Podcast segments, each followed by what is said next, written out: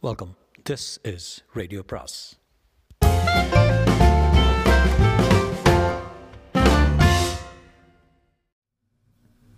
சுஜாதாவின் காந்தலூர் வசந்தகுமாரன் கதை பாகம் ஆறு. கணேச பட்டரை பேரரசர் ராஜராஜ சோழன் தனியே அழைத்து பேசினார் பட்டரே. நீர் சொல்வதை பார்க்கின் அந்த சிற்றம்புகள் அரண்மனையிலிருந்து தான் சென்றிருக்கின்றனவோ என்கிற ஐயப்பாடு எழுகிறது. நீர் ஏன் அப்படி கருதுகிறீர் என்பதை தண்டல் நாயகன் ஆதித்யனிடம் கூறும். நான் இப்போது ஆவண அதிகாரிகளுடன் ஆலோசிக்க வேண்டியுள்ளது. சேர பாண்டியர்களின் எல்லைகளை பற்றிய ஐயங்கள் பல உள்ளன. கன்னியாற்றின் கரைவரை நம் சோழ பேரரசு பரவியுள்ளது என்பதை பாஸ்கராவ பாஸ்கர ரவிவர்மன் மறுத்து பேசுகிறான். அவனுக்கு ஒரு தூதுவனை அனுப்பி தெளிவாக்க வேண்டும். பேரரசே போர் வருமா? என்றார் கணேசப்பட்டர் தேவை என்றால் போரிடத்தான் வேண்டும் பட்டரே. அமர புசங்கனும் பாஸ்கரனும் ஒன்று சேர்ந்து என்னை தாக்கப் போகிறார்கள் என்பதை பற்றி எனக்கு பல செய்திகள் கிடைத்துவிட்டன. அஸ்ரத்தையாக இருந்துவிட்டால் சாம்ராஜ்யம் பறிபோய்விடும். மீண்டும் இரு நாழிகைகளில் தங்களை சந்திக்கிறேன். என்றார் தண்டல் நாயகன் ஆதித்யன் வரும் பட்டரே இல்லாததும் பொல்லாததும் சொல்லி அரசருக்கு மனக்கலக்கம் விளைவிக்கிறீர். என்ன ஆதாரம் உம்மிடம் உள்ளது? எங்கள் படையினரை பற்றி ஏதும் அறிவீரா? ஒவ்வொருவரும் முத்து மனிதர்களை மணிகளையும் ரத்தினங்களையும் சோதிப்பது போல் தேர்ந்தெடுத்து பயிற்சி அளிக்கப்பட்டவர்கள் தெரித்த வில்லிகள். அந்த பயிற்சியில் முக்கிய அங்கம். அவர்களுக்கு தரப்படும் நஞ்சு தோய் அம்புகளை கணக்கில் வைத்திருப்பது போரல்லாத காலங்களில் பயன்படுத்தவே மாட்டோம். பயிற்சிக்காக கூட நஞ்சு துவைப்பதில்லை கணேசப்பட்டர் நாம் நின்று கொண்டே பேச வேண்டுமா தண்டன் நாயகரே. அண்மையில் ஏதேனும் அறை உள்ளதா? அதோ அந்த அறையில் போயிரும். நான் இளவரசியை கடத்தியவனை பிடிக்க ஏற்பாடுகள் செய்துட்டு வந்திருக்கிறேன் சரி என்று பட்டர் தண்டல் நாயகன் ஆதித்யன் அறைக்குள் நுழைந்தார். நீலப்பட்டில் விதானங்களும் மிகப்பெரிய பனை விசிறிகள் சாய்ந்த சுவர்களும் பட்டு மெத்தை இருக்கைகளும் தரைவிரி கம்பளங்களும் தூங்கா விளக்குகளும் கேடயங்களும் கொண்ட அவ்வறையில் பற்பல ஆவணங்கள் பட்டுத்துணியில் சுருட்டி மரப்பெட்டியின் மேல் வைத்திருக்க கணேசப்பட்டர் இங்கும் அங்கும் நோக்கினார். தூங்கா விளக்கின் அருகில் காற்றில் பறந்து ஒதுங்கியிருந்த ஒரு பனையோலை கீழே கிடந்தது. கணேசப்பட்டர் அதை எடுத்து படித்தார். பெரிய தேவர் எழுந்தருளும் நாளிலே திரு அபிஷேகத்துக்கு உரிய பிள்ளைகளில் ஆளரவம் கேட்டு அந்த ஓலையை எடுத்து தன் இடுப்பு துணிக்குள் மறைத்துக் கொண்டார். என்ன பட்டரே என்ன இங்கும் அங்கும் பார்க்கிறீர்? தண்டல் நாயகரே ஏதேனும் தின்ன பழங்கள் இருக்குமா? அதற்கென்ன? சோழ பேரரசின் அரண்மனையில் இல்லாத பழங்களா? யாரங்கே கையை தட்டினார். இருவரும் தரைமட்டத்தில் சற்று உயர்ந்த மேடைகளில் கம்பளங்களில் திண்டு சேர்ந்த இருக்கைகளில் அமர பட்டரே உங்கள் ஐயம் என்ன? ஐயம் என்றில்லை. சூழ்நிலையை பார்க்கும்போது மொட்டம்புகள் அரண்மனையிலிருந்து வெளிவந்திருக்கலாம் என்பது தெரிகிறது. உங்களை சில வினாக்கள் வினாவலாமா? தாராளமாக. உங்கள் தெரித்த வில்லிகள் தனிப்படையினருக்கு இலச்சினைகள் கொடுத்திருக்கிறார்களா? ஆம் அவர்களுக்கு இலச்சனைகள் முக்கியம். அனுமதிக்கு ஏன் கேட்கிறீர் பட்டரே?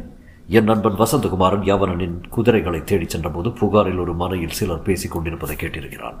திருவு நாங்கு குசா என்ற சிறப்பு பெயர் பெற்ற சந்திரன் விண்மீன் சாமரம் போன்ற அடையாளங்கள் பொறித்த லட்சனை செய்து தருமாறு ஒருவனுக்கு படித்திருக்கிறார்கள். அவன் சேரநாட்டவன் போல தோன்றியது இலச்சினை செய்து அதை காட்டி அரண்மனைக்கு உள்ளே புகுந்து கொள்ளவிருக்கிறார்கள் என்பதும் சதய நாள் விழாவுக்குள் இது நகழலாம் நிகழலாம் என்றும் தெரிகிறது.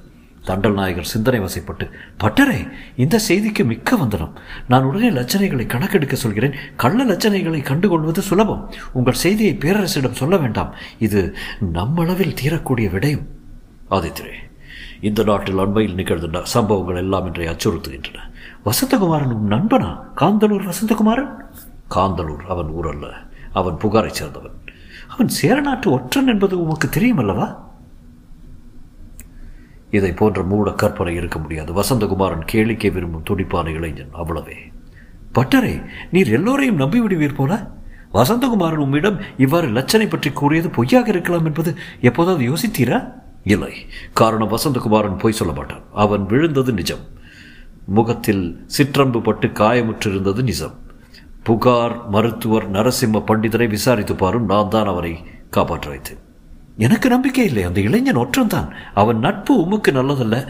நான் என் கடமையை செய்யும் போது யுவராஜாவிடம் தெரிவித்தே ஆக வேண்டும். ஒற்றன் என்று தெரிந்தால் பேரரசோ யுவராஜாவோ தலை கொய்ய தயங்க மாட்டார்கள். பட்டரே வசந்தகுமாரன் சகவாசத்தை விடும். இளவரசி அபிமதிக்கு அரண்மனையிலிருந்து கடத்தப்பட்டு அது வேறு சிக்கல். அது வேறு சிக்கல் அல்ல ஆதித்யரே. அதுவும் இந்த வசந்தகுமாரன் செய்த காரியம்தான். என்று குரல் கேட்டு திரும்பி நோக்கிய போது குந்தவை பிராட்டியும் லோகமாதையும் உள்ளே நுழைய பட்டரே என்ன? உன் நண்பன் காரியங்கள் அனைத்தும் இவ்வாறு இருக்கிறதே?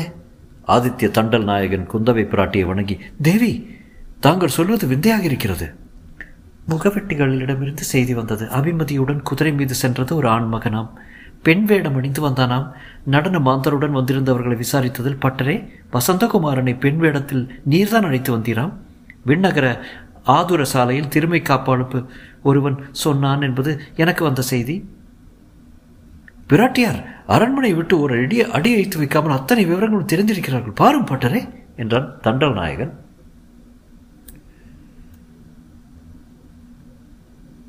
என்ன செய்வது? அருண்மொழியின் தமக்கை அரண்மனையில் இவ்வகை காரியங்களும் செய்ய வேண்டியுள்ளதே. பட்டரே உம் நண்பன் குற்றமற்றவன் என்று நீர் சொல்லும்போது அவன் நடந்து கொள்ளும் விதம் அவனை அதிக அதிகமாக சந்தேகிக்க வைக்கிறது. உம் நண்பன் உம்மை தேடித்தான் வர வேண்டும். சாலைகள் எங்கும் செய்தி போய் அவர்கள் தஞ்சையை விட்டு அதிக தூரம் செல்ல இயலாதவர் அடைத்து விட்டோம். உம் நண்பன் சரணடைவது உத்தமம்.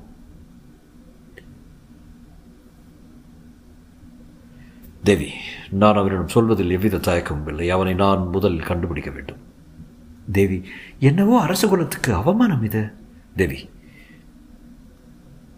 நீங்கள் கவலையுறாதீர்கள். இன்னும் ஒரு தினத்துக்குள் பிடிபட்டு விடுவான். சோழ பேரரசின் பறந்து விரிந்த காவல் அதிகாரிகள் அவனை சத்தியமாக பிடித்து விடுவார்கள் என்றான் ஆதித்யன். வசந்தகுமாரன் அப்போது இருள் போர்வையில் இளவரசி அபிமதியுடன் கனவேகமாக புகார் பிரதான சாலையில் இல்லாமல் செந்தலை மார்க்கமாக இருந்த சிறு பாதையில் சென்று கொண்டிருந்தான். குதிரை துரித நடை தளர்ந்து களைத்து போயிருந்தது. வசந்தகுமாரே சற்று நிறுத்தும் என்றாள் அபி. ஒரு மண்டபத்தில் நிறுத்தினான். தான் இறங்கிக் கொண்டு அவளை இறக்கி கீழே விட்டான். அபிமதி அழுது கொண்டிருந்தாள். இளவரசி ஏன் அழுகை? நான் அரண்மனைக்கு திரும்பிச் செல்ல வேண்டும். தாயார் கவலைப்படுவார்கள். இளவரசி உங்கள் தைரியம் தஞ்சை எல்லை வரை தானா குமாரரே என் அன்னையும் தந்தையும் பெரிய தாயும் அத்தையும் செல்ல பிராணிகளையும் விட்டு வந்ததில் மனம் சஞ்சலம் உழுகிறது. மனச்சந்திரத்துக்கு மருந்துகள் உள்ளன என்றார் வசந்தகுமார் இதயத்தை தடவி கொடுத்தால் பாதி சஞ்சலம் சரியாகிவிடும். அதன் பின் மூச்சு பிடித்து சி அனுமதி உண்டா? இல்லை என்றால் தன் நாசியை உரு உள்ளுறிஞ்சு கொண்டு. என்னை இக்கணம் அரண்மனைக்கு அழைத்து சென்றுவிடும். சற்று முன்னுதான் என்னிடம் உலகில் எல்லைக்கே வருவதாக சொன்னீர்கள்? அத்தனை அரண்மனை சௌகரியங்களையும் விட்டு விடுவதாக சொன்னீர்கள்? எனக்கு அச்சமாக இருக்கிறது வசந்தகுமாரே நான் தவறாக உம்முடன் வந்துவிட்டேன் என்னை மன்னித்துவிடும். என்மேல் காதல் இல்லையா? யான் நோக்கின் நிலம் நோக்கினீரே? இல்லை எனக்கு அச்சம்தான் மிச்சம் இருக்கிறது மனதில். விமலாதித்த சாளுக்கியனை மனம் செய்து கொள்ள சம்மதமா? ஆம் அதுதான் விதி என்றால் வியர்க்க வியர்க்க குதிரையை களவாடி அரண்மனை காவலை மீறி இப்படி அழைத்து கொண்டு வந்தேனே. என் நிலையை சிந்திக்கிறீரா? உம்மை அரண்மனையில் ஏதும் செய்ய மாட்டார்கள். நான் சொன்னால் சக்கரவர்த்தியே கேட்பார். வசந்தகுமாரே என்னை மீண்டும் அரண்மனைக்கு அழைத்து செல்லுங்கள். தயை கூர்ந்து. வசந்தகுமார் பெண்கள்! என்று பெருமிச்சு விட்டான். பட்டர் சொல்வார் கொடிய விஷமுள்ள பாம்பையும் நம்பலாம் பெண்களை நம்பாதே என்று.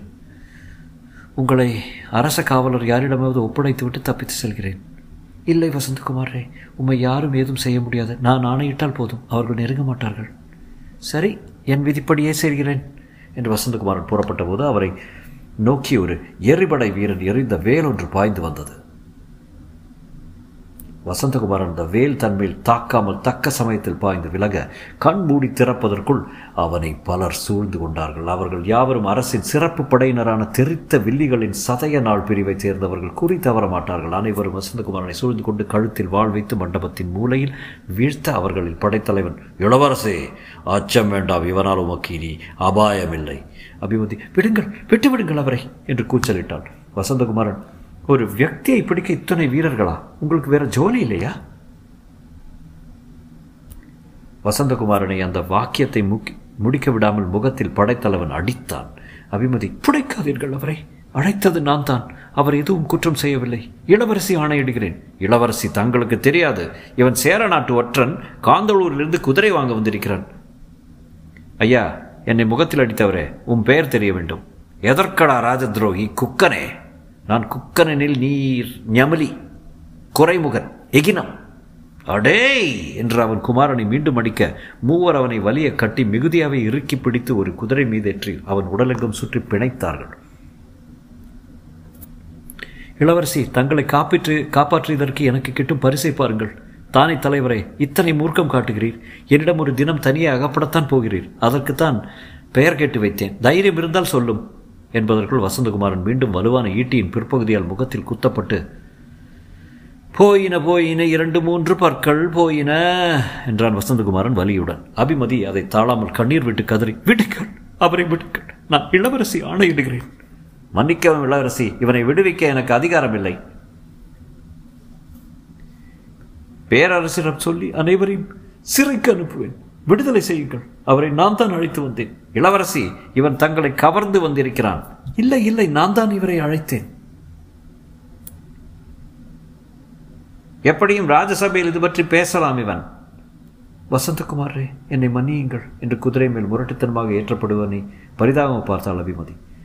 மன்னிப்பது இருக்கட்டும். இத்தனை இறுக்கமாக சங்கிலியால் பிணைத்திருக்கிறார்கள். மூச்சுக்காற்றே தடையாக உள்ளது. சற்றே தளர்த்த சொல்லுங்கள். இளவரசியிடம் என்ன பரிந்துரை? குக்க மகனே. இந்த ஒரு சொல்லை தவிர வேறு சொல் இல்லையா? மெல்ல மெல்ல. கைத்தலம் கைத்தலம் வசந்தகுமாரன் கைத்தலத்தை படைத்தலைவன் முறுக்கியதால் அவன் மிகையாக துன்பப்பட்டு கூக்குரலிட்டான். கூக்குரலிட்டான். அபிமதி வசந்தகுமாரை என்னை மன்னித்து விடுங்கள் என்று பதறினான். இளவரசி இவரிடம் தாங்கள் மன்னிப்பு கேட்பதாவது? பேரரசிடம் கூறி உங்களுக்கெல்லாம் தண்டனை கொடுக்காவில் என் பேர் அபிமதி இல்லை. வசந்தகுமார்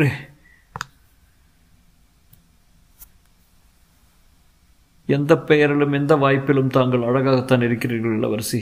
இந்த சண்டாளர்கள் என் கரத்தை விடுவித்தால் இப்போது ஒடித்த கையால் உங்களை புகழ்ந்து கவிதை எழுதுவேன் இளவரசி. வசந்தகுமாரனை மேலும் பேச விடாமல் அடக்கி விரைவிலேயே அழைத்து சென்றார்கள். போகும் வழியில் அவர்களிடம் வசந்தகுமாரன் பொற்காசுகள் வேண்டுமா? சொக்க தங்கம் காஞ்சனம் கேட்கப்பட்ட காவலன் வசந்தகுமாரனை வரித்து நோக்கி என்ன பேச விலை பேசுகிறாயா? நன்று நன்று.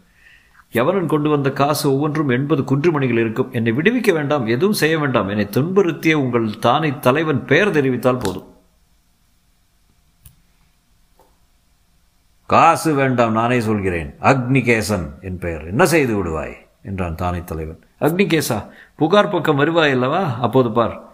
பேடி இல்லையெனில் என்னை விடுவித்து பார். அக்னிகேசன் சிரித்து காந்தளூர் வசந்தகுமாரனே ஒற்ற பதரே நீ இன்னும் மூன்று பகல்களை பார்க்க போவதில்லை. இரவு தீர்ப்பு வழங்கி நாளை உன்னை சிரச்சேதம் செய்வார்கள். அப்படியா? என்று வசந்தகுமாரன் தன் கழுத்தை தடவிக்கொண்டு அதிகம் வலிக்குமா? என்றான். சில சமயம் உன்னை பார்த்து சிரிப்பதா வியப்பதா என தெரியவில்லை காந்தளூர் ஒற்றனே. விடுவிப்பது உசிதம். தனியே உம்முடன் வந்து யுத்தம் நடத்த உத்தேசம். வசந்தகுமாரனை அதற்கு மேல் பேசாதபடி மோசமாக புடைத்தார்கள் அவனால். பேச இயலவில்லை. அதை அபிமதி பார்க்க சந்தர்ப்பமின்றி அவளை தனியே சிவிகையில் ஏற்றி காவல் அதிகாரிகள் சூழ அரண்மனைக்கு அனுப்பப்பட்டாள்.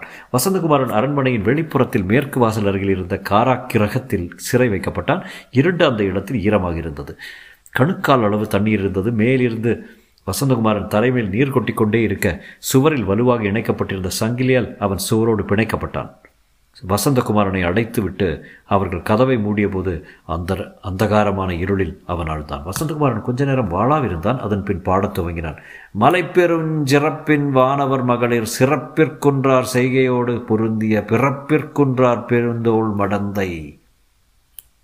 அபிமதி அப்போது குந்தவை பிராட்டியாரின் அந்த புறத்தில் அழுது கொண்டிருந்தாள். என்ன பெண்ணே அபி? என் கண்ணின் மணியே கற்கண்டே என்ன சோகம்மா உனக்கு? அத்தை அந்த இளைஞர் குற்றமுறையாதவர். அவரை அழைத்து சென்று காரகிரகத்தில் அடைத்து விட்டனர் அவரை விடுவிக்க நீங்கள் பதவி செய்ய உதவி செய்ய வேண்டும். இதோ பாரபி இது ராஜ துரோகத்தின் பார்ப்பட்ட செயல். அருண்மொழியின் பேசை பேச்சை கேட்கவே மாட்டான். நான் கேட்கிறேன் பேரரசிடம். உன் பேச்சையும் கேட்க மாட்டான். அவர்கள் தீர விசாரித்து தான் தீர்ப்பளிப்பார்கள். தேச துரோகம் குற்றம் நிரூபிக்கப்பட்டால் உன் நண்பனை என் நண்பனை காப்பாற்ற முடியுமா? உன் நண்பனை காப்பாற்றவே முடியாது. தலையை கொய்து கோட்டை வாசலில் தெருகி விடுவார்கள். தேச துரோகம் பெரிய குற்றம் பெண்ணே. அவன் துரோகி அல்ல தேவி. துரோகி அல்ல. பின் ஏன் அச்சப்படுகிறாய் அபி? அச்சமில்லை தேவி. ஆதுரம். சோழ பேரரசின் அருண்மொழியின் ஆட்சியால் அநீதி நிகழாது. அது சரி. அவன் யார்? யாரோ அறியேன். பழையாறை செல்லும் பாதையில் சாலையில் தன் வயமிழந்து கிடந்தார். அதன் பின் அதன் பின் அரண்மனைக்கு பெண் வேஷம் பூண்டு வந்தான். அவனை கொண்டு தப்பிக்க முயற்சி செய்திருக்கிறாய். ஏன் திரும்ப வந்தீர்கள்? தெரித்த வில்லிகள் நீங்கள் தஞ்சை நோக்கி திரும்பி வரும்போது தான் பிடித்ததாக சொல்கிறார்கள்.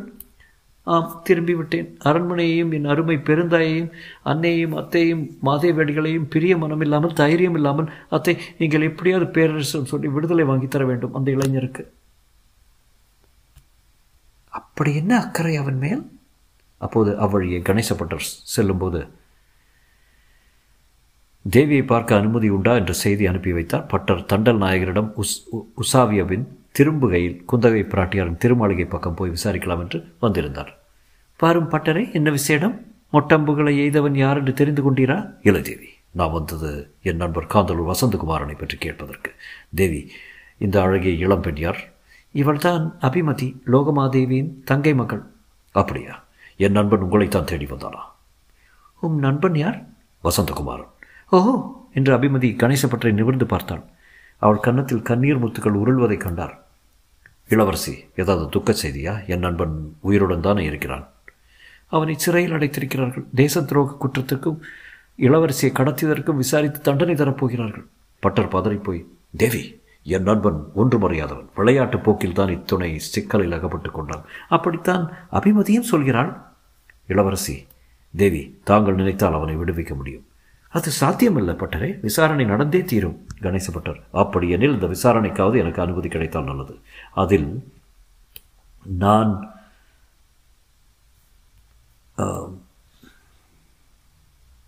அதில் நான் சம்பந்தமுள்ளவரிடம் சில வினாக்களை எழுப்ப விழைகிறேன். அதற்கென்ன அனுமதிக்க இலச்சனை ஓலை கொடுக்கிறேன். தேவ் தேவி நான் என் நண்பனை சந்திக்க வேண்டும். சிறையிலா? அது இயலாது. இயலும் இயலும் என்றாள் அபிமதி. அத்தை தங்கள் லட்சனை காட்டினால் அனுமதி அனுக்க அனுமதிக்க அவர்கள் சோழ பேரரசில் உண்டா? அருண்மொழி கோபிப்பான் இலச்சனை இதற்கெல்லாம் பயன்படுத்தக்கூடாது அவருக்கு தெரிய வேண்டாம். குந்தவை பிராட்டியார் அபிமதியை ஆதாரத்துடன் ஆதாரத்துடன் தலைவரடி கொடுத்து பட்டரே ஒரு காரியம் செய்யும். இந்த பெண் உன் நண்பரை உயிருடன் பார்க்காவிட்டால் உறங்க மாட்டாள் என்று தெரிகிறது. லட்சனை மடல் தருகிறேன். சிறையில் சந்தித்து ஆறுதல் கூறிவிட்டு வரும் என்றாள் இருளில் காவலன் தீப்பந்தம் பிடித்திருக்க பட்டரும் அபிமதியும் வசந்தகுமாரனை சந்திக்க ஈரமும் எலிக்கழிவுகளும் மணக்கும் படிகளில் இறங்கி சென்றபோது இருளில் குமாரன் பாடும் சப்தம் கேட்டது. அலை நீராடை மலைமுலை அகத்து ஆறப்பெரியாற்று மாறி மாறிக் கூந்தல். என்ன பாடுகிறார்? சிலப்பதிகாரம். சிறைக்கதவு முனகளுடன் திறக்க வசந்தகுமாரன். யார் அது தின்ன ஏதேனும் கொண்டு வந்தீர்களா? சுவானங்களே விலைமகள் தோன்றர்களே. கணேசப்பட்டரை பந்த வெளிச்சத்தில் பார்த்தார் முதல். ஓ பட்டரா வரும். நீர் வரவேண்டிய சமயம்தான் இது என்றார். உண்மை எதிர்பார்த்தேன். வசந்தகுமாரனை பார்த்த கணேசப்பட்டர் மிக்க மகிழ்ச்சியுடன் குமாரா உனக்கு மெய்யாகவே ஏதோ ஒரு நல்லூர் தான் உன்னை சந்திக்க வந்திருப்பது யார் தெரிகிறதா? தெரிகிறதே பட்டரே இருளிலே தெரிகிறதே. இந்த அழகின் ஒளியும் புனுகு சட்டமும் கஸ்தூரி மனமும் இளவரசி அபிமதி இந்த பசித்த ஏழை ஒற்றனை சந்திக்க வந்ததற்கு நன்றி. இந்த இருண்ட அறையில் எனக்கு ஒரே ஒரு மந்திரம் பொழுதுபோக்கு. அபிமதி என்கிற ஈரசை சீர் மட்டுமே. நிறை நிறை கருவிளம். கணேசப்பட்டர் குமாரா உன் தலைக்கு மேல் ஆபத்து யபலோகத்துக்கு கத்தி போல தூங்குகிறது. யாப்பிலக்கணம் பயில்கிறாயா குமாரா? என் செய்வேன் பட்டரே நான் ஒற்றன் இல்லை என ஆயிரம் முறை மறந்தும் மறுத்தும் இந்த குக்கபுத்திரர்கள் சுவானக்கோன் தோன்றல்கள் நம்புவதில்லை எனில் என்ன செயலாகும்? சோழ பேரரசில் எனக்கு நியாயம் கிடைக்காது. அபிமதி என்னை தூக்கிலிடப் போடுகிறார்களா? இல்லை தலை கொய்யப் போகிறார்களா என்பது பற்றி அரசரிடம் விசாரித்து சொன்னால் ஆறுதலாக இருக்கும்.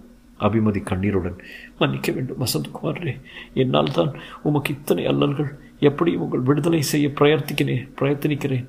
கணேசப்படர் குமாரா நீ இருக்கும் ஆபத்தை முழுவதும் அறியாமல் சிலப்பதிகாரம் பாடிக்கொண்டிருக்கிறாய்.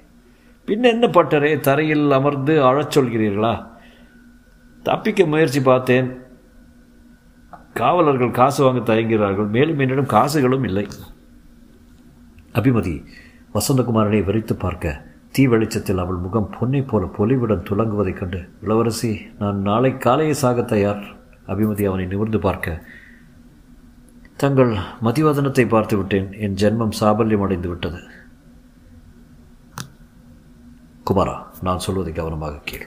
நாளை காலை உன் குற்றத்தை சக்கரவர்த்தி விசாரணை செய்யப் போகிறார். அவர்கள் விடுக்கும் வினாக்கள் எதற்கும் விடை பகராதே. நான் வரும் வரை ஏதும் பேசாதே. எல்லாவற்றிற்கும் என் நண்பர் கணேசப்பட்டர் விடை தருவார் என்று சொல்லிவிடு. காந்தளூர் என்கிற பெயரை எக்காரணம் கொண்டு உச்சரிக்காதே. விளையாட்டாக சொல்லப் போய் எப்படிப்பட்ட சிக்கலில் அகைப்பட்டிருக்கிறாய் நீ? அபிமதி கணேசப்பட்டரே என்று விழித்தாள். காவலன் சற்று தூரத்தில் சிலை போல் நிற்பதை கவனித்து தாழ்ந்த குரல் இவரை இப்போதே ஓடிவிடச் சொல்லலாமா? மூடத்தனம். என்றார் கணேசப்பட்டர் எப்படியும் சோழ நாட்டு எல்லைக்கு கடப்பதற்குள் பிடிபட்டு விடுவான். குமாரா உன் தோளில் காயம் எப்படி இருக்கிறது? நெஞ்சில் பட்ட காயத்தில் தோல் காயத்தையே மறந்து விட்டேனே என்று அபிமதியை பார்த்து சொன்னான் வசந்தகுமாரன். அவள் நாணத்தால் சற்றே தலை குனிந்தாள். பட்டரே நான் பேரரசிடம் பேசி பார்க்கட்டுமா? பயனிலை தேவி பேரரசர் தன் உறவு முறைகளை மதியார். அவரை போன்ற விருப்பு வெறுப்பற்ற மன்னர் உலகில் இல்லை குமாரா நாளை காலை சந்திக்கலாம். காவலனே இந்த அறைக்கு இளவரசி வருவதால் சிற்சில எண்ணெய் விளக்குகளை கொண்டு வர சொல். இருளில் இருக்கக்கூடாது. தெரிகிறதா? சரி பிரபா. இளவரசி அபிமதி இவருக்கு உண்பதற்கு ஏதேனும் கொடுத்தாயா? ஏதும் இல்லை பசியில் இடதுகை. ஏதும் இல்லை பசியில் இடதுகை கட்டை விரலை கடித்து உண்டு விட்டேன் என்று வசந்தகுமாரன் தன் இடது கை கட்டை விரலை உள்மடக்கி அபிமதியிடம் காட்ட அவள் விரல் இல்லாததை கண்டு கூக்கிரலிட்டான். கணேசபுரம் இளவரசி போய் சொல்கிறான். அங்குலி பத்திரமாகத்தான் இருக்கிறது. குமாரா நினைவிருக்கட்டும் என்ன? சரி பட்டரே என்ன சொன்னேன்? காலை பேரரசில் அவையில் மூச்சு கூட விடாமல் இருக்க வேண்டும் அவ்வளோதானே ஆம். நான் வந்து பேசுகிறேன். என்ன? சரி இளவரசி புறப்பட்டீர்களா? அன்னமென்னடை நன்னீர் பொய்கை ஆம்பல் நாரும் தேம்பொதி நறுவிரை தாமரை செவ்வாய் தன் அறல் கூந்தல். அபிமதியின் கன்னம் குங்குமம் போல சிவந்தது. படியேறும் முன் ஒருமுறை திரும்பி பார்த்தாள். அயவோ இரு நோக்கு இவள் கண் உள்ளது ஒரு நோக்கு நோய் நோக்கு என்று அந்நோய் மருந்து என்றான். காவலனே வா ஆடுபுலி ஆட்டத்தை தொடரலாம் என்றான்.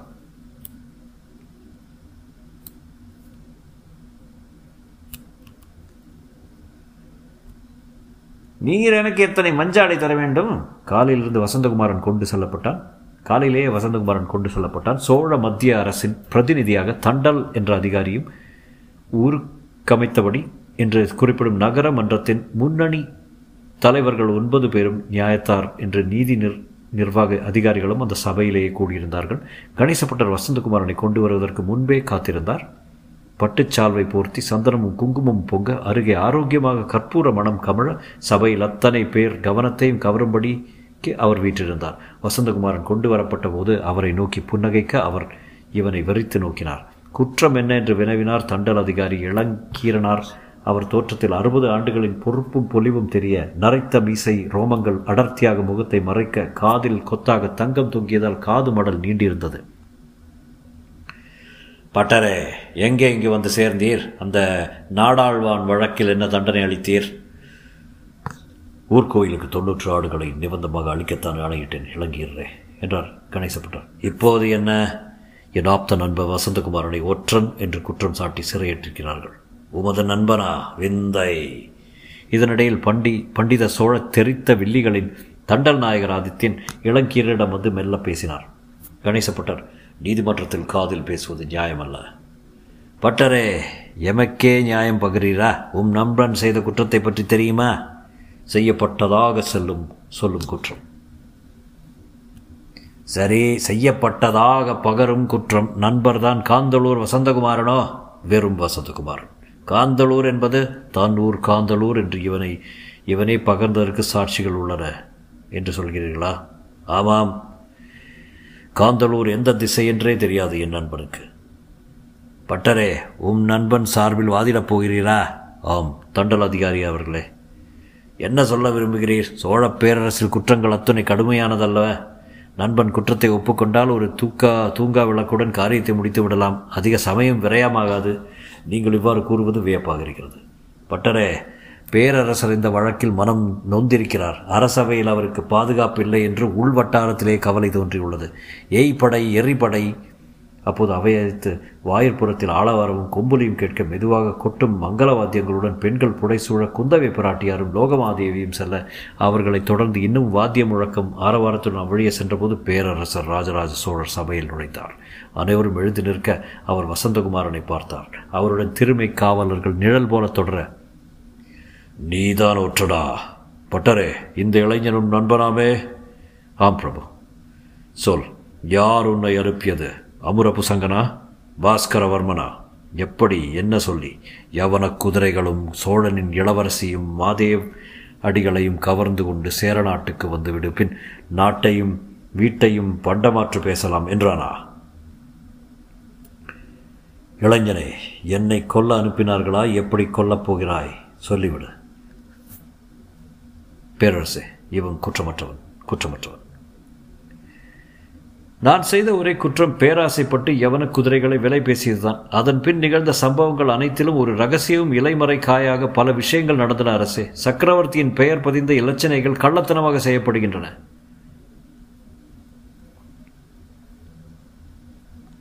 ஏதோ காரியம் ஸ்ரீபலிக்குள் காரியம் நிறைவேற வேண்டும் என்று புகாரில் ஒரு இல்லத்தில் சிலர் பேசிக் கொண்டிருப்பதை கண்டவன் இவன் கண்டவன் நான்.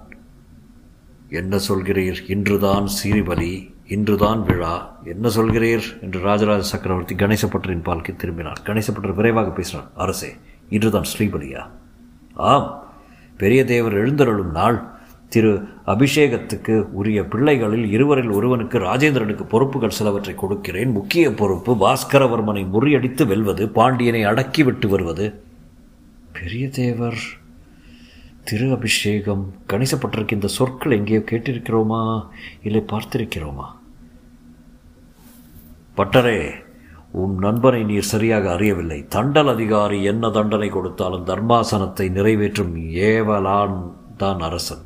என்றாலும் இவன் செய்தது இரட்டை குற்றம். அதனால் இந்த இளைஞனுக்கு நானே தண்டனை அளிக்கிறேன். கோட்டை வாயிலில் நாளை காலை இவனை வைத்து தலையை கொய்து விடுமாறு ஆணையிடுகிறேன். தண்டல் நாயகரே ஊருக்கு அமைத்தபடி நியா நியாயத்தாரே தங்கள் பொறுப்புக்கு மேற்பட்டது பேரரசனாகி நான் அளிக்க வேண்டிய கண் தண்டனை இது. இவர் சக்கரவர்த்தி பேசிக்கொண்டிருக்கையில் வசந்தகுமாரன் தன் காவலையும் பிணைப்புகளையும் மீறி சக்கரவர்த்தி ராஜராஜ சோழன் மேல் பாய்ந்தான். தொடரும்.